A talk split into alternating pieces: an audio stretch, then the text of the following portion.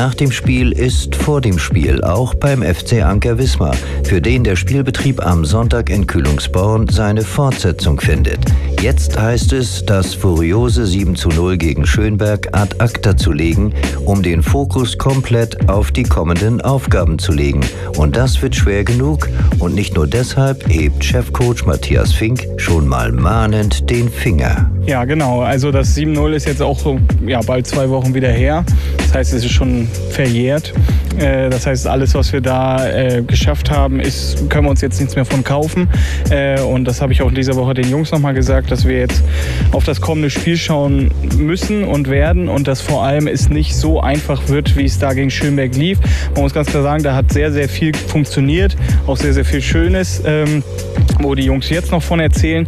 Aber es ist ganz klar, es ist ein neues Spiel und wir müssen von Anfang an Gas geben, uns das wieder neu erarbeiten, auch heute noch im letzten Training, um dann wirklich auf Punkt da zu sein. Also das Schönberg-Spiel zählt am Sonntag gar nichts. Noch vor der Saison, gerade nach den Unruhen zu Jahresbeginn, haben viele, wenn nicht sogar die meisten, mit einem schweren Umbruch gerechnet.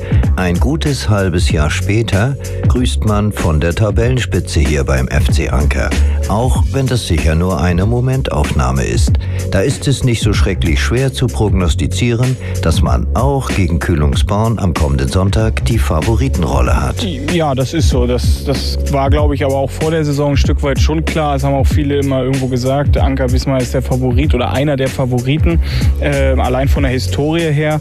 Äh, klar ist, die Mannschaft ist immer noch in Erfindungsphase und das wird man auch in den kommenden Spielen ganz klar sehen, äh, dass nicht alles funktioniert, weil es wird nicht immer alles funktionieren. Wir werden nicht immer ein frühes Tor schießen.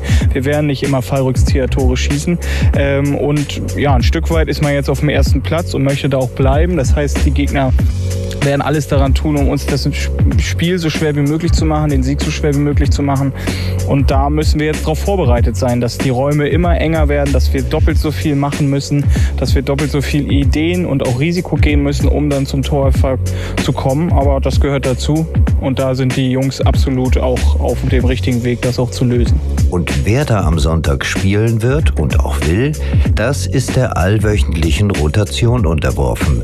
Wer also kann, darf oder muss, Matthias Fink. Ja, bei uns ist ja immer ganz schön, äh, der Gegner kann sich selten auf uns einstellen, weil wir immer einiges an Rotation haben. Nicht, weil wir es irgendwie wollen, sondern weil es äh, aufgrund von privaten Situationen so ist. Das ist jetzt am Wochenende wieder. Wir haben einige Kranke, äh, wir haben einige, die wieder da sind, die die letzten Spiele nicht dabei sind. Also, aber wir haben eine, eine, werden eine schlagkräftige Truppe dabei haben und auf der Bank auch viel Potenzial noch, wo wir dann das ein oder andere verändern können. Ja, genau. Namen muss und will ich jetzt auch nicht unbedingt nennen. Die Mission Tabellenführerverteidigung startet dann also am Sonntag um 14 Uhr in Kühlungsborn.